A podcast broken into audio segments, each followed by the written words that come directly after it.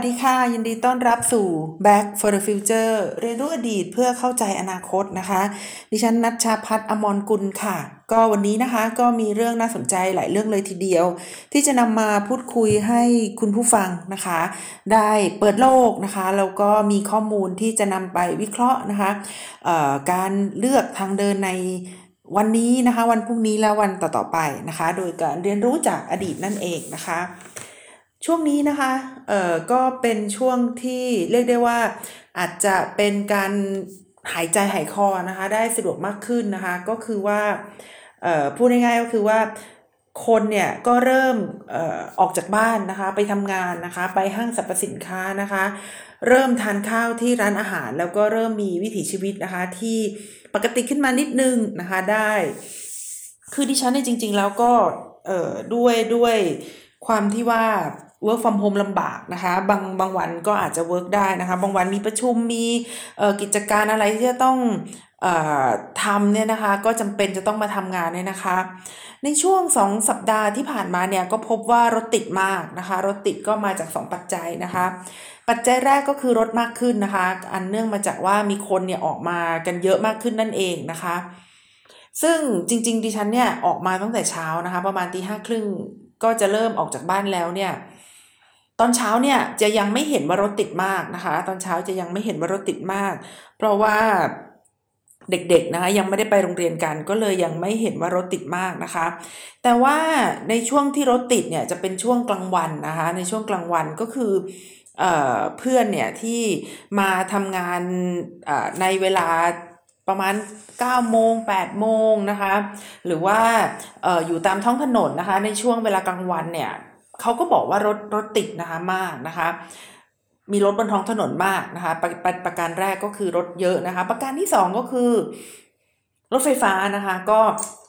กลับมาทำงานแล้วนะคะ รถไฟฟ้ากลับมาทำงานแล้ว ข้อดีก็คือว่าเออเราก็น่าจะได้มัน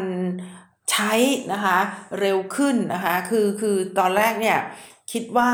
ปลายปีหน้านะคะ ก็น่าจะได้ใช้แต่ว่าพอมีโควิดเนี่ยก็น่าจะต้องเลื่อนออกไปอย่างไม่มีกำหนดนะคะ แล้วพอมีออการเริ่มกลับมาทำงานเนี่ยก็เริ่มที่จะเห็นว่าเออก็โอเคนะคะ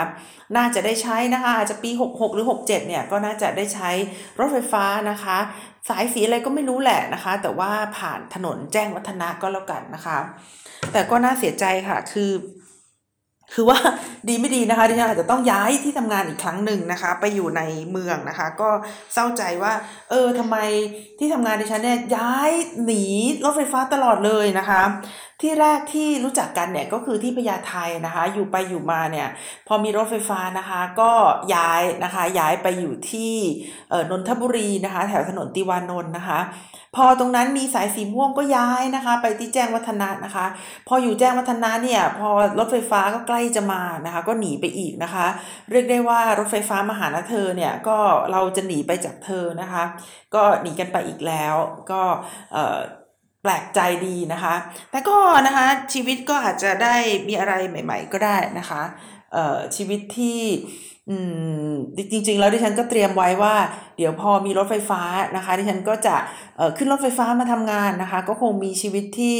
เอ่อเรียกได้ว่ายืดหยุ่นมากขึ้นนะคะ ไม่จำเป็นจะต้องเกาะติดกับการขับรถอีกต่อไปนะคะ จริงๆ แล้วดิฉันก็ไม่ได้ชอบขับรถนะคะ เพราะว่าถ้าสามารถนั่งรถไฟฟ้าหรือว่ารถขนส่งมวลชนได้เนี่ยชีวิตมันก็น่าจะน่าจะทำอะไรในช่วงนั้นได้นะคะแต่ว่าเนื่องจากว่าเป็นคุณแม่แล้วก็ต้องไปส่งลูกที่โรงเรียนเนี่ยนะคะ ความฝันอาจอาจจะไม่ได้เป็นจริงก็ได้นะคะ คือคือจริงๆแล้วอาจจะไม่ได้ใช้รถไฟฟ้าก็ได้ จริง ๆ ที่บ่นไปนี่ก็อาจจะไม่ได้เป็นผู้ที่ได้รับส่วนได้ส่วนเสียอะไรก็ได้นะคะ ในช่วงนี้นะคะ เรื่องที่ดิฉันเนี่ยกังวลในใจเนี่ยจริง ๆ แล้วมีอยู่สองมีอยู่เรื่องเดียวนะคะ แต่ว่ามีอยู่สองที่นะคะ คือเรื่องการเพิ่มจำนวนของผู้ติดเชื้อโควิดนะคะ อย่างมากมายเลยเนี่ยที่ที่สิงคโปร์นะคะ กับอีกที่หนึ่งก็คือที่เชียงใหม่นะคะ ที่สิงคโปร์เนี่ยดิฉันกังวลใจมาตั้งแต่กลางเดือนที่แล้วนะคะ คือคือพอเราไปดูกราฟเนี่ยมันพุ่งขึ้นแบบแบบหืม ถ่างมากเลยอะค่ะ เกือบเกือบจะประมาณเกือบเกือบเก้าสิบองศาเลยที่ที่กราฟมันพุ่งขึ้นไปถึงขนาดนั้นนะคะ ซึ่งซึ่งดิฉันก็ตกใจมากนะคะ เพราะว่าข้อที่หนึ่งเนี่ย สิงคโปร์เนี่ยนะคะมีการฉีดวัคซีนนะคะ ให้กับประชากรเนี่ยมากกว่า 80%นะคะ ก็คือ 82%ของประชากรเนี่ยได้รับวัคซีนแล้วนะคะ คนสิงคโปร์ประมาณ 5 ล้านคนเนี่ยได้รับวัคซีนแล้ว เออถึงประมาณ 4 ล้านคนเลยทีเดียว เอ๊ะ แล้วแล้วยังไงนะคะทำไมถึงมีคนติดเชื้อโควิดมากมายขนาดนี้นะคะ แล้วพอไปดูนะคะว่าคนที่ติดเชื้อโควิดเนี่ยฉีดวัคซีนอะไรนะคะปรากฏว่าเป็น mRNA ด้วยนะคะ เป็นวัคซีนพวกไฟเซอร์โมเดอร์นาเป็นหลักนะคะ ดิฉันก็ยิ่งสะเทือนใจแล้วก็ปวดปวดปวดร้าวนะคะ ว่าอุ้ยตายแล้วเขาอุตส่าห์ฉีดตั้งโมเดอร์นานะคะ ฉีดตั้งไฟเซอร์นะคะ ซึ่งซึ่งเราก็คิดว่าวัคซีน mRNA เนี่ย มันน่าจะต่อสู้กับ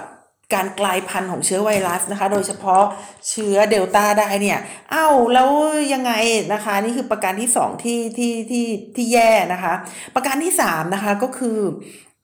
เมื่อเดือนที่แล้วเนี่ยนะคะรัฐบาลสิงคโปร์เนี่ยเขาก็ได้ประกาศนโยบายนะคะว่าเขาเนี่ยจะต้องอยู่กับโควิดนะคะ เราก็ทำให้โควิดเนี่ยเป็น epidemic นะคะ epidemic ก็คือเป็นโรคติดต่อตามฤดูกาลนะคะ คือมันเป็นก็ได้แล้วก็เป็นแล้วก็รักษากันไป แล้วก็ถ้ามีคลัสเตอร์ก็จะต้องจะต้อง contain จะต้องดูแลจะต้องปิดอะไรยังไงกันไปนะคะ แต่ว่าหลักๆแล้วก็คือว่าจะต้องมีชีวิตที่ยืดหยุ่นมากขึ้นในการอยู่กับโควิดนะคะ เพราะว่านายกรัฐมนตรีของสิงคโปร์นะคะบอกว่า เราไม่สามารถที่จะล็อกดาวน์ได้ นะคะ การล็อกดาวน์ไม่ใช่วิธีการแก้ไขปัญหาโควิดนะคะ การแก้ไขปัญหาโควิดของสิงคโปร์ก็คือการฉีดวัคซีนนะคะ แล้วก็มีความยืดหยุ่นนะคะในการดู สถานการณ์นะคะ ว่าสถานการณ์เนี่ยเป็นอย่างไรบ้างนะคะถ้ายูยูยูยูนะคะเคสที่สิงคโปร์เนี่ยก็พุ่งขึ้นมานะคะ เพราะฉะนั้นอะไรที่ดิฉันดูว่าจะเป็นตัวอย่างคือ 1. ฉีดวัคซีนมากขึ้น 2. เป็นวัคซีน mRNA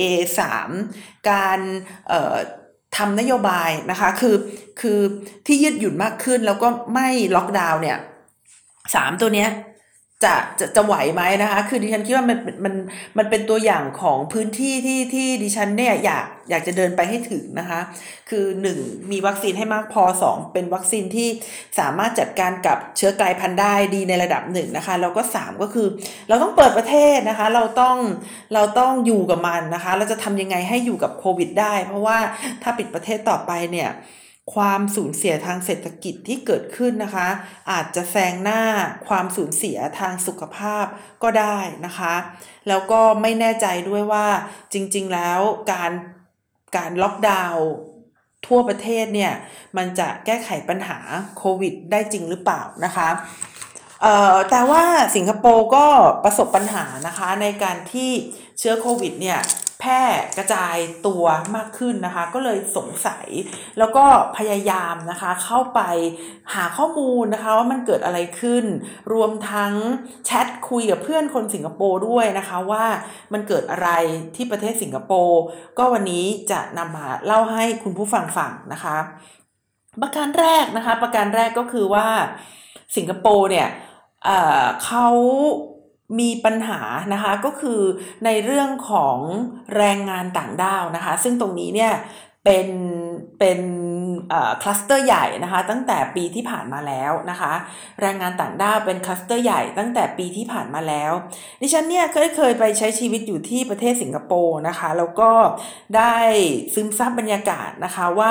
สิงคโปร์เนี่ยเป็นหนึ่งในประเทศที่มีขนาดเล็ก แล้วก็มีประชากรค่อนข้างมากนะคะเลยทำให้ความหนาแน่นของประชากรในสิงคโปร์เนี่ยมาก จริง ๆ แล้วการทำ social distancing เนี่ยเป็นเรื่องที่ทำได้ยากนะคะแต่เนื่องจากว่าสิงคโปร์เนี่ยเขามีระบบบริหารจัดการที่ดีแล้วก็มีประสิทธิภาพนะคะ ใช้ทรัพยากรร่วมกันได้อย่างมีประสิทธิภาพนะคะ ประเทศสิงคโปร์เขาก็เลยเออยู่กันแบบแบบแบบขึ้นไปบนฟ้านะคะ ก็คือถึงแม้ว่าจะมีพื้นที่น้อยและประชากรเยอะนะคะ แต่เขาก็มีเอ่อเอ่อ แฟลตนะคะแฟลตที่เป็นแฟลตของทางการเคหะของเขาเนี่ยนะคะ เป็นแฟลตที่ราคาไม่แพงมากนะคะ รัฐบาลช่วยออกค่าใช้จ่ายนะคะทำให้คนสิงคโปร์เนี่ยนะคะจำนวนมากหรือว่าเป็นคนชั้นกลางสิงคโปร์เนี่ยก็จะสามารถไปอยู่ในการเคหะของสิงคโปร์ได้นะคะ แล้วแฟลต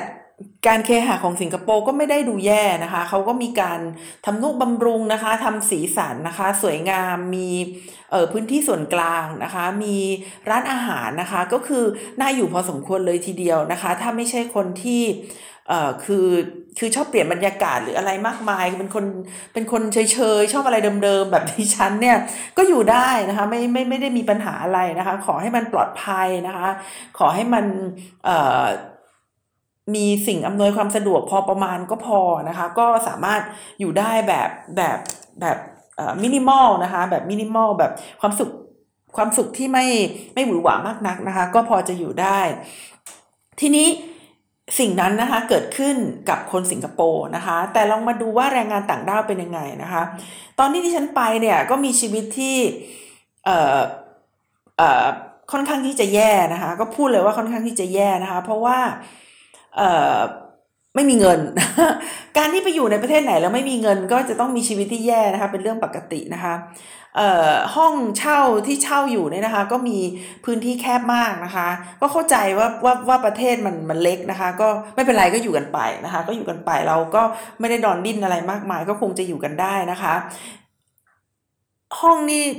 ที่อยู่นี่ก็เล็กกว่าห้องน้ำนะคะ แล้วก็ต้องใช้ห้องน้ำรวมก็คือเป็นเป็นห้องเปล่าๆนี่แหละ แล้วก็ใช้ห้องน้ำรวมนะคะ ห้องน้ำรวมก็สกปรกมากนะคะ สกปรกมากในระดับที่อยู่ไม่ได้อะค่ะ อยู่ไม่ได้ คือเป็นฝันร้ายที่นึกทีไรก็จะน้ำตาร่วงนะคะ คือ คือสกปรกมี อุจจาระตามทางไม่เข้าใจว่าทำไมเขาถึงไม่ไปอุจจาระในห้องห้องน้ำห้องส้วมนะคะ มาอุจจาระตามทางเลอะเทอะมากมายนะคะที่ฉันก็คุยกับแม่บ้านที่ทำความสะอาด ก็แม่บ้านก็ไม่เข้าใจเหมือนกันนะคะ ว่าทำไมถึงเลอะเทอะได้ขนาดนั้น แต่ว่าหอที่ที่ฉันอยู่มันไม่ใช่หอของคนสิงคโปร์มันเป็นหอของนักศึกษาต่างชาตินะคะ เพราะฉะนั้นเราก็ไม่สามารถที่จะดมได้นะคะ ว่าจริง ๆ แล้วเนี่ยชาติไหนมาทำให้หอของเรานะคะ สกปรกนะคะ ส่วนห้องครัวก็อนาถอนาถามากนะคะ คือคือเลอะเทอะไปทุก ๆทที่นะคะพูดถึงแล้วก็เศร้าใจนะคะ ว่าขนาดเป็นนักเรียนนะคะ ยังยังทนอยู่ในสภาวะที่อยู่ได้ยากได้ขนาดนั้นนะคะ แรงงานต่างด้าวเนี่ย ดิฉันเคยเคยเคยเข้าไปมันจะเป็นชุมชนของแรงงานต่างด้าวอยู่นะคะ ห้องเล็ก ๆ เนี่ยอยู่กันสามสิบสี่สิบคนเลยก็มีนะคะห้าสิบหกสิบคนเลยก็มีถ้าห้องที่ใหญ่ขึ้นมาหน่อยนะคะ คือคือเขาอยู่อย่างแออัดมากนะคะ พอดิฉันไปเห็นดังนั้นดิฉันก็เลยคิดว่าเออจริง ๆ ที่มีห้องแล้วได้อยู่คนเดียวมันก็ดีเหมือนกันนะคะ เพราะว่าหลาย ๆ คนก็ก็ก็อยู่ลำบากมากนะคะ แล้วก็เออ ก็ในที่สุดก็ก็ผ่านพ้นมันมาได้นะคะ แต่ว่าแรงงานต่างด้าวเนี่ยที่อยู่เนี่ยก็ไม่รู้ว่าชีวิตจะจะผ่านไปแต่ละวันอย่างไร จะผ่านพ้นไปได้อย่างไรนะคะ เอาล่ะนะคะ ก็คือจะบอกว่าวิถีชีวิตของแรงงานต่างด้าวนี่ค่อนข้างที่จะแย่นะคะ ก็คงเป็นอย่างนี้กันทั่วโลกอะ่ะคือคือถ้าเกิดคุณไปอยู่ในประเทศใดภูมิภาคใดที่ไม่มีตังค์มันก็แย่เหมือนกันนะคะ ตอนนั้นที่ฉันไปญี่ปุ่น ก็ไปอบรมนะคะสิบวัน ไม่มีตังค์นะคะก็ไม่มีตังค์แล้วก็ลำบากมากนะคะคือคือพอดีไปอยู่ในที่ที่ค่อนข้างเออแพงนะคะเป็นใจกลางเมืองนะคะ แล้วอาหารก็ก็แพงมากนะคะดิฉันก็มีความลำบากเป็นอย่างยิ่งนะคะในการใช้ชีวิตนะคะ ก็กินกินบะหมี่สำเร็จรูปนะคะ บางทียังรู้สึกว่ามีสำเร็จรูปยังแพงนะคะดิฉันก็ไปที่เซเว่นเนี่ยแล้วมันก็มีขนมปังนะคะ ประมาณว่า ถุงละหนึ่งร้อยเยนนะคะ มันมันก็เป็นขนมปังที่ราคาราคาไม่แพงมากนะคะที่ฉันก็เอามาซื้อมานะคะ แล้วก็ทานแล้วก็กินน้ำเปล่าตามไปนะคะ ให้มันให้มันอิ่มนะคะ ก็มีชีวิตที่แย่มากนะคะแล้วตอนนั้นมันก็ร้อนมากด้วยนะคะ น้ำแข็งก็ต้องซื้อแต่ว่าก็ไม่มีเงินซื้อน้ำแข็งนะคะ ก็อยู่อย่างอยู่อย่างเอ่อลำบากนะคะ อยู่อย่างลำบากมากนะคะ แล้วก็น้ำหนักก็ลดเพราะไม่มีจะกินนะคะ อันนั้นแค่สิบวันแค่สิบวันก็ยังลำบากเลย แต่ว่าแถวนั้นจริง ๆ อาหารญี่ปุ่นก็เป็นอาหารที่ฉันชอบมากฉันทานได้ทุกอย่างนะคะแต่ว่ามันไม่มีเงินไงคะมันไม่มีเงินมันก็เลยไม่สามารถที่จะทานได้ทุกอย่าง เออก็มีบางวันที่เราคิดว่า เออวันนี้ไม่ไหวแล้วกินขนมปังไม่ไหวแล้วอยากจะลองทานอะไรที่มันมีโปรตีนหรืออย่างอื่นดูบ้างก็ออกมาข้างนอกนะคะ ก็ไปทานราเมงปรากฏว่า อืมมันเค็มอะค่ะมันเค็มทานไม่ได้ ดิฉันก็เอาน้ำเปล่าที่เขามีมาในในเหยือกนะคะ ใส่ลงไป คือมันเค็มจนกินไม่ได้แต่มันหิวไงคะมันหิว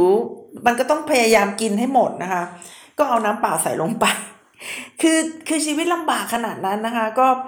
ถามว่าถ้าจะไปอีกทีก็ขอให้มีเงินหน่อยจะดีกว่านะคะเอ่อคนที่คนที่เอ่อเอ่อพร้อมนะคะที่จะไปต่างประเทศเนี่ยนะคะก็ควรที่จะมีมีมีเงินติดกระเป๋าอยู่บ้างนะคะแต่ว่าช่วงนั้นมันลำบากจริงๆนะคะช่วงนั้นมันลำบากจริงๆ ก็เลยชีวิตชีวิตก็ก็อย่างที่ว่านะคะว่าลำบากนะคะที่พูดมาประสบการณ์ชีวิตทั้งสองประเทศเนี่ยก็คือจะเล่าให้ฟังว่า ถ้าไม่มีเงินอยู่ที่ไหนมันก็ยากนะคะ อยู่ประเทศไทยก็ยากอยู่ที่ไหนก็ยากนะคะแรงงานต่างด้าวก็เช่นเดียวกันนะคะ ก็เนื่องจากว่าในการที่จะไปทำงานต่างประเทศเนี่ยมันก็ต้องมีค่าใช้จ่ายนะคะ ค่าค่าเดินทางนะคะ ค่าในหน้านะคะ ค่าบริหารจัดการต่างๆนะคะ ค่าเสียโอกาสต่างๆ ไปกู้ไปอะไรมาเนี่ยนะคะ ก็ก็อยู่ได้ยากนะคะ ก็ ฉันก็เข้าใจเลยล่ะ เพราะว่าก็แม้จะเสี้ยวเดียวนะคะ ของความยากลำบาก แต่ก็เข้าใจว่าคนที่ไปอยู่ต่างประเทศนะคะแล้วก็ต้องไปทำงานอยู่ห่างจากคนที่รักนะคะ ก็จะต้องลำบากอย่างมากเลยทีเดียวนะคะ แล้วแรงงานต่างด้าวเหล่านี้แหละนะคะ ที่เป็นคลัสเตอร์นะคะที่สำคัญของสิงคโปร์ในในระลอกแรกนะคะ รัฐบาลสิงคโปร์ก็พยายามพยายามเก็บแรงงานต่างด้าวเหล่านี้นะคะ ไม่ให้ไม่ให้ออกไปไหนนะคะ ก็ให้อยู่ในอยู่ในพื้นที่ของเขานะคะ ห้ามห้ามออกไปไหนเลยคือ คือทำงานแล้วก็ห้ามไปเที่ยวนะคะ ห้ามไปเที่ยว แล้วหลังๆเนี่ยพอสถานการณ์โควิดมันดีขึ้นนะคะ ก็ให้ไปเที่ยวได้บ้างนะคะ คือคือให้ออกไป แล้วก็จำกัดเวลานะคะว่าต้องต้องกลับมาภายในกี่ชั่วโมงกี่ชั่วโมงอะไรเงี้ยนะคะ ก็เหมือนกับเหมือนก็อยู่ให้ให้เขาอยู่ในคุกนะคะ แล้วก็ลำบากมีชีวิตที่ทำอะไรก็ไม่ได้นะคะ อยู่ในห้องเล็กๆนะคะ ถึงจะเป็นช่วงเวลาพักผ่อนแต่ก็ไม่ได้พักผ่อนนะคะ เพราะว่าปกติเนี่ยแรงงานต่างชาติชาวสิงคโปร์เนี่ยนะคะเออที่ที่ไปทำงานสิงคโปร์ไม่ใช่ชาวสิงคโปร์นะคะ วันอาทิตย์นี่ซึ่งเป็นวันหยุดนะคะ ส่วนใหญ่เขาก็จะออกไปพบปะกันนะคะ แต่งตัวสวยๆแต่งตัวหล่อๆนะคะ ไปเจอกันนะคะก็มันจะมีห้างที่คนเนี่ยเขาชอบไปกันนะคะ อย่างของคนไทยเนี่ยก็จะไปห้างที่คนไทยชอบไปกัน คนฟิลิปปินส์ก็จะไปห้างที่คนฟิลิปปินส์ชอบไปกัน คนอินโดนีเซียนะคะก็จะไปห้างที่คนอินโดนีเซียชอบไปกันนะคะ แล้วเท่าที่ดิฉันสังเกตเนี่ยเขาจะรับคนนะคะ เพศ อย่างอินโดนีเซียนะคะเขาก็จะรับเป็นเป็นเป็นเป็นเพศชายอะไรเงี้ยนะคะ ฟิลิปปินส์เขาก็จะรับเป็นเพศหญิงนะคะ ก็คือเขาเอ่อชาติไหนเขาก็จะรับชาตินั้นเนี่ยแต่ว่าเพศเพศก็จะเพศก็จะไม่ค่อยไม่ค่อยหลากหลายนะคะ อย่างคนไทยเนี่ยส่วนใหญ่ก็จะมาทำงานก่อสร้างนะคะ ก็จะรับเป็นเพศชายเป็นหลักนะคะดิฉันก็เอ๊ะละใหม่นะ หรือเขาไม่อยากจะให้มาพบรักกันนะคะเขาคงกลัวว่าเอ่อพอมาพบรักกันแล้วมามีครอบครัวจะเกิดปัญหาเลยหรือเปล่านะคะนี่ก็คิดไปคิดไปนะคะ ก็ตามภาษาคนคิดมากนะคะ ทีนี้เอ่อมาดูแรงงานต่างชาติชาวสิงคโปร์นะคะ คือในช่วงสองสัปดาห์ที่ผ่านมาก่อนที่จะเกิดการเพิ่มขึ้นของโรคโควิดเนี่ยนะคะคนก็ออกไป คือคือคือเขาผ่อนคลายนะคะ ให้คนออกไปท่องเที่ยวกันนะคะ ให้คนไปได้ใช้ชีวิตนะคะ ซึ่งก็เป็นเรื่องสำคัญเลยทีเดียวคุณ การที่เขาจะจากบ้านจากเมืองมานะคะ เพื่อที่จะทำงานแล้วก็ไปให้เขาอยู่อุดอู้ในห้องเล็ก ๆ ไม่ให้เขาไปทำอะไรเนี่ย เป็นการละเมิดสิทธิมนุษยชนมากนะคะ เพราะฉะนั้นเมื่อสถานการณ์มันดีขึ้นนะคะ ทางรัฐบาลเนี่ยก็เลยอนุญาตนะคะ ให้แรงงานต่างด้าวเนี่ยออกไปข้างนอกมากขึ้นนะคะ ก็ให้แรงงานต่างด้าวเนี่ยออกไปเดินเล่นนะคะ ไปพบปะอะไรอย่างเงี้ยแต่ก็อย่างที่บอกว่าจำกัดชั่วโมงนะคะ ไม่ให้ออกไปนานนักนะคะ ในที่สุดนะคะ แรงพอแรงงานต่างๆ เหล่านี้ได้ออกไปข้างนอกนะคะ ก็เอ่อ เกิดปัญหานะคะเขาก็เลยคิดว่าเอ๊ะมันมันเป็นมันเป็นการที่แรงงานเนี่ยได้ออกไปข้างนอกนะคะ ไปพบปะพูดคุยกันนะคะ สังสรรค์อะไรกันหรือเปล่านะคะ ก็เลยทำให้โควิดเนี่ยกลับมาอีกครั้ง แล้วก็กลับเป็นจำนวนที่มากนะคะ ในสิงคโปร์นะคะนี่ก็คือเรื่องแรกนะคะ เรื่องที่สองนะคะที่มันอาจจะทำให้จำนวนผู้ติดเชื้อเนี่ยมากก็คือ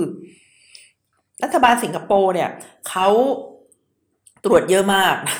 ยิ่งตรวจก็ยิ่งเจอนะคะ คือคือมีมีชุดตรวจพอเพียงนะคะ ตรวจเยอะมากแล้วพอตรวจก็เจอนะคะ แต่นะคะผู้ที่เป็นโควิดนะคะในสิงคโปร์ในช่วง 2-3 สัปดาห์ที่ผ่านมานี้ เป็นผู้ที่มีอาการที่ไม่หนักนะคะเป็นเป็นเป็น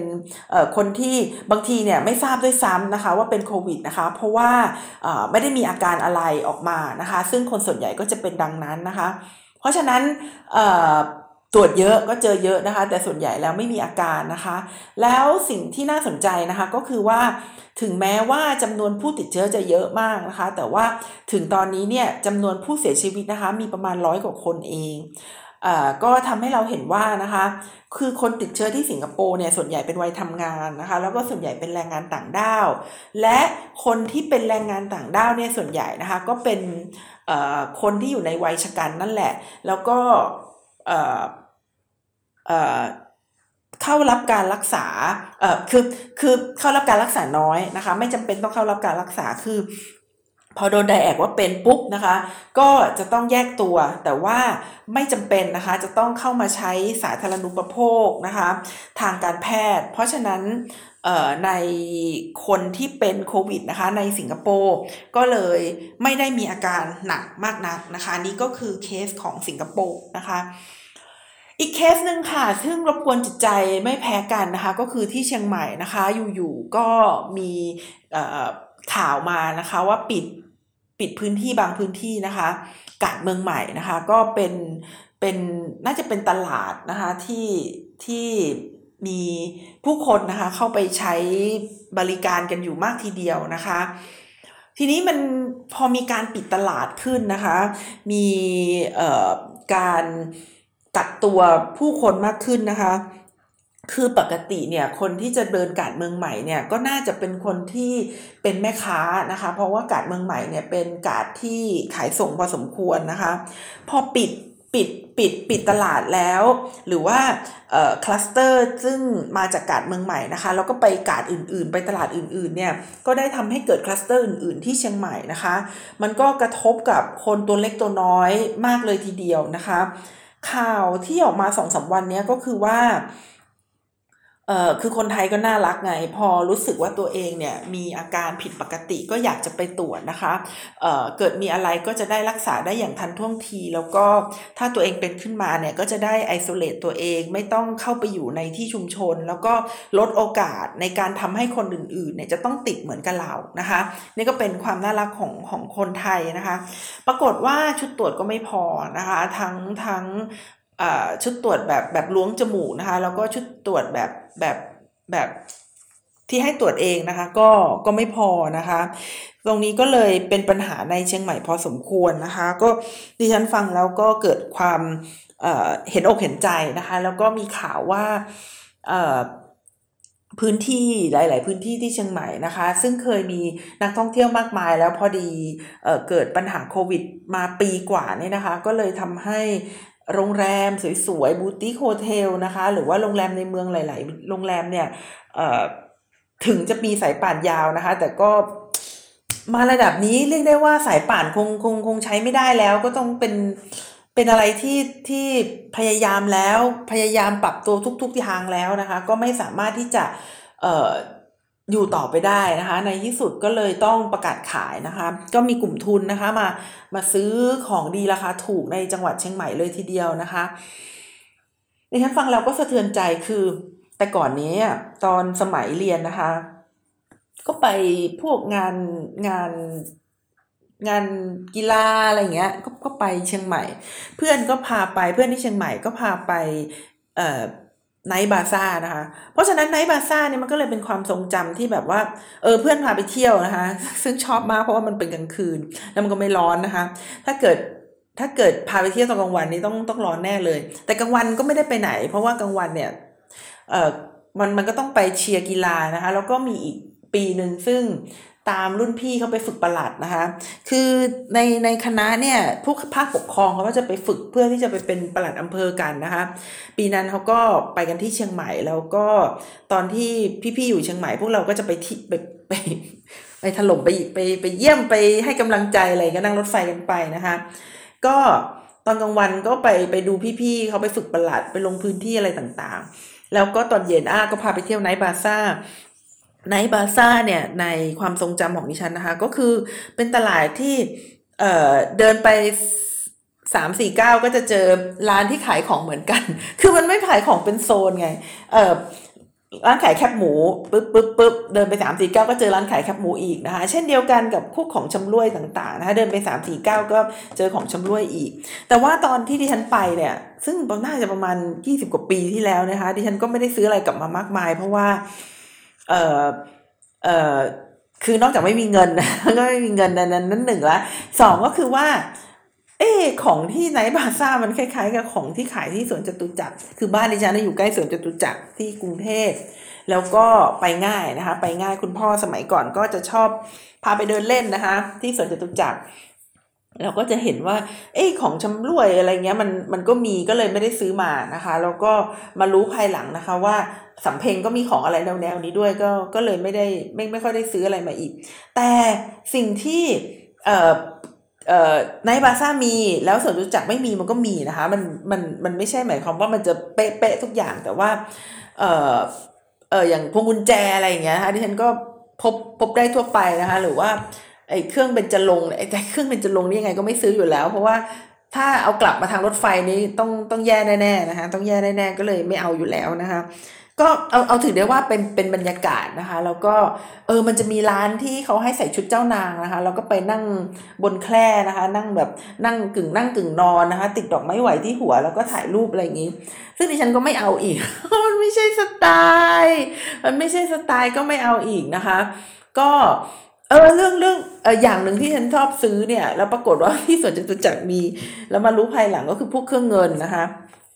คือดิฉันเนี่ยเป็นคนใส่เครื่องเงินแล้วไม่ดำนะคะ คือเอ่อเครื่องเงินเนี่ยมันจะมีคนใส่อยู่สองแบบก็คือ แบบที่หนึ่งเนี่ยใส่แล้วจะยิ่งเงานะคะ ก็คือพวกมีเหงื่อเปรี้ยวนะคะ กับสองก็คือใส่แล้วมันจะดำนะคะ ก็คือพวกมีเหงื่อเค็มนะคะ ดิฉันน่าจะเป็นประเภทแรก เพราะว่าใส่ใส่เงินแล้วมันก็จะเงาเงาสวยๆนะคะ มันอาจจะมีหมองบ้าง แต่ก็ไปแช่น้ำสบู่ขัดๆอะไรก็จะสวยเหมือนเดิมนะคะดิฉันก็เป็นคนที่ชอบใส่เครื่องเงินนะคะ แต่ว่าก็ไม่ได้ใส่มากมายอะไรขนาดนั้นนะคะ เพราะว่าเพราะว่าก็ก็จะจะ มันกรุ้งกลิ้งกรุ้งกลิ้งค่ะบางทีมันก็จะไม่สะดวกนะคะ ก็เลยเอ่ออาจอาจจะไม่ชอบมากเท่าไหร่ แต่ก็ก็ก็มีก็ดีนะคะ มันก็สวยดีนะคะอ่าก็นี่แหละค่ะ ที่เชียงใหม่ก็เป็นคลัสเตอร์อีกคลัสเตอร์หนึ่งนะคะ ที่ทำให้รู้สึกว่าเอ่อสะเทือนใจนะคะ ปวดปวดร้าวหัวใจนะคะ เรื่องที่สามนะคะที่ดิฉันมาพูดวันนี้นะคะก็คือเรื่องของรางวัลโนเบลนะคะสาขาสันติภาพนะคะซึ่งเเปิดเปิดเปิดเปิดการ์ดขึ้นมาเนี่ยนะคะเมื่อสัปดาห์ที่แล้วนะคะก็ดิฉันฟังแล้วก็เข้าใจได้นะคะว่าเอ๊ะทำไมถึงเป็นสองคนนี้นะคะคือในปีนี้เนี่ยนะคะรางวัลโนเบลสาขาสันติภาพเนี่ยก็ได้กัน 2 คนนะคะก็น่าจะหารไปคนละ 10 กว่าล้านนะคะคนที่ได้นะคะเป็น เป็นนักหนังสือพิมพ์นะคะเป็นเป็นเพลสนะคะเป็นเป็นผู้ที่เป็นสื่อมวลชน เรียกว่าเป็นสื่อมวลชนดีกว่าอย่าเรียกว่านักหนังสือพิมพ์เลยนะคะ เรียกว่าเป็นสื่อมวลชนนะคะ ผู้ที่ได้เนี่ยมันเป็นสองคนนะคะ คนนึงมาจากฟิลิปปินส์นะคะ ชื่อมาเรียเรซ่านะคะคนที่สองนะคะมาจากรัสเซียนะคะ คนนี้ชื่อดมิทรีมูราทอฟนะคะ เอ่อดิฉันเข้าไปอ่านในไอโนเบลนะคะในในในในในเว็บของโนเบลเนี่ยเขาก็เขียนชื่นชมนะคะ อย่างอย่างอย่างน่าสนใจเลยทีเดียวนะคะเขาบอกว่าสองคนนี้นะคะได้ทำการต่อสู้อย่างกล้าหาญนะคะ เพื่อปกป้องเสรีภาพในการแสดงออก เพราะฉะนั้น keyword ของรางวัลโนเบลในครั้งนี้เนี่ยมันไม่ใช่มันไม่ใช่สื่อนะที่ได้รางวัล แต่มันก็คือ ผู้ที่ปกป้องเสรีภาพในการแสดงออกนะคะ เป็นคนที่ได้รางวัลโนเบลในปีนี้นะคะ ซึ่งมาเรียเรซ่ากับเดมิทรีมูราทอฟเนี่ยนะคะ เป็นตัวแทนของผู้สื่อข่าวทุกคนนะคะ ที่ต่อสู้เพื่อเสรีภาพในการแสดงออกนะคะ เรซ่ามาเรียเรซ่านี่ทำอะไรนะคะมาเรียเรซ่าเนี่ยเขาเปิดเว็บไซต์นะคะ ชื่อ Rappler นะคะ แล้วก็คือในช่วงที่ผ่านมาเนี่ยนะคะ ตั้งแต่มีการขึ้นมาดำรงตำแหน่งนะคะของประธานาธิบดีดูเตเต้นะคะเขาก็เป็นประธานาธิบดีที่ชอบใช้ความรุนแรงนะคะ ชอบพูดจากดขี่ผู้หญิงนะคะ แล้วก็มีความเป็นเป็นอัตตนิยมเนี่ยค่อนข้างที่จะสูงนะคะ เขา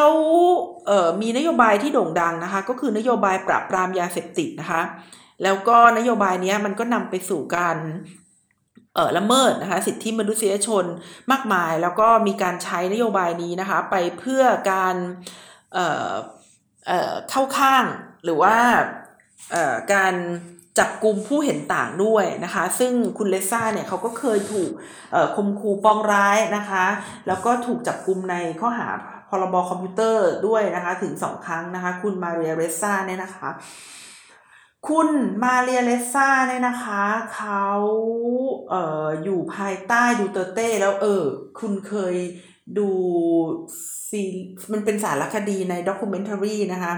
ดิฉันดูมันเป็นสารคดีที่เกี่ยวกับมาร์กอสเนี่ย แล้วก็เออเพิ่งจะทราบนะคะว่าจริง ๆแล้วเนี่ยเครือข่ายของมาร์กอสเนี่ยเขาก็ยังอยู่ในฟิลิปปินส์นะคะเครือข่ายของมาโกสก็ยังอยู่ในฟิลิปปินส์แล้วก็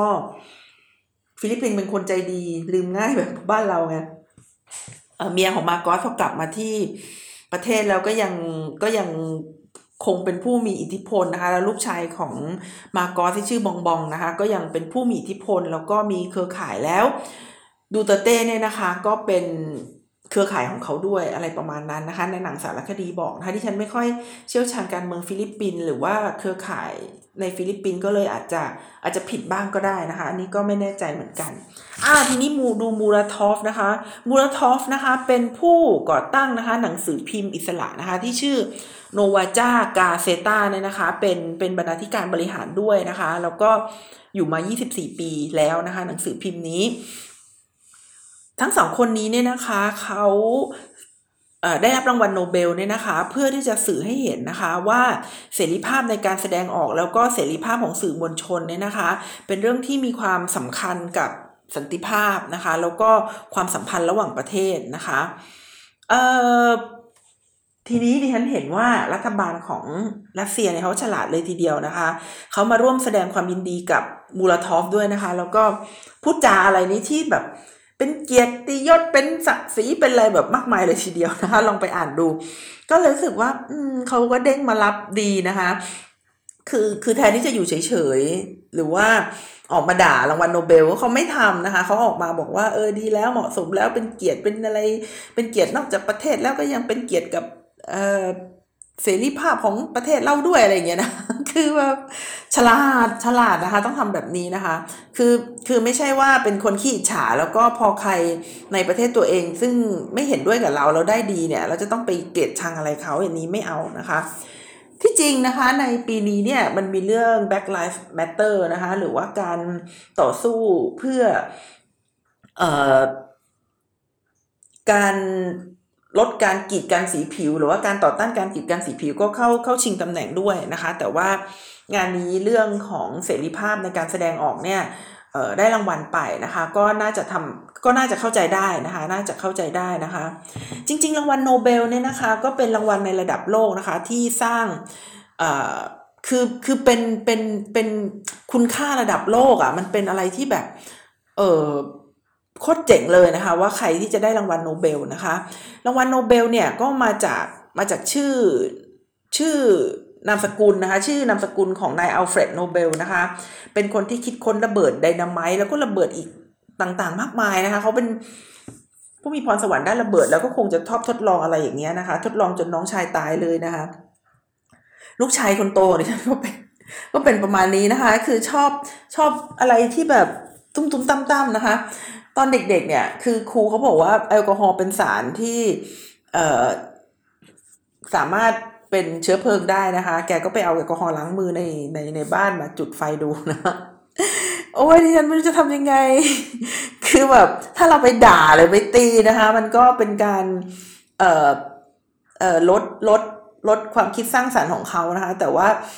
มันอันตรายมากจริง ๆ มันทำให้ทำอย่างนี้ไม่ได้นะคะ ก็เลยต้องแบบ พยายามที่จะจัดสรรที่ให้เขานะคะแล้วก็มีกำหนดเวลานะคะว่าเออถ้าเกิดจะทดลองวิทยาศาสตร์เนี่ยเนื่องจากแม่ก็งานยุ่งทำงานทุกวันเนี่ยหนูต้องทดลองนะคะในวันเสาร์อาทิตย์นะคะในวันที่แม่อยู่บ้านแล้วก็ต้องบอกกันบ้างนะคะ เพื่อที่เราจะเตรียมอุปกรณ์ต่างๆ ในการเอ่อช่วยเหลือนะหากมีเรื่องอะไรเกิดขึ้น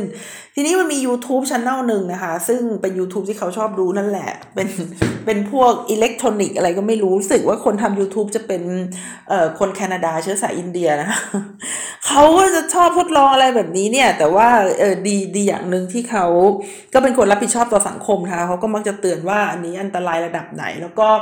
เอ่อทำให้หลังๆมาเนี่ยลูกก็เริ่มมี awareness นะคะในด้านของความปลอดภัยอยู่บ้างนะคะ อ่าทีนี้มาดูหน่อยนะคะว่าเอ่อทำไมนะคะดิฉันเข้าใจว่าเสรีภาพในการแสดงความคิดเห็นเนี่ยถึงสำคัญมากนะคะ ราะว่าเสรีภาพในการความคิดแสดงความคิดเห็นนะคะเป็นหลักการนะคะที่สนับสนุน ไม่ว่าจะเป็นปัจเจกบุคคลนะคะหรือว่าชุมชนก็ตามทีเนี่ยที่อยากจะบอกถึงความต้องการของตัวเองนะคะแล้วก็ความคิดของตัวเองเนี่ยได้อย่างเป็นอิสระนะคะแล้วก็ไม่ต้องกลัวว่าจะถูกข่มขู่ ถูกบังคับนะคะหรือว่าถูกกีดกันใด ๆนะคะ ซึ่ง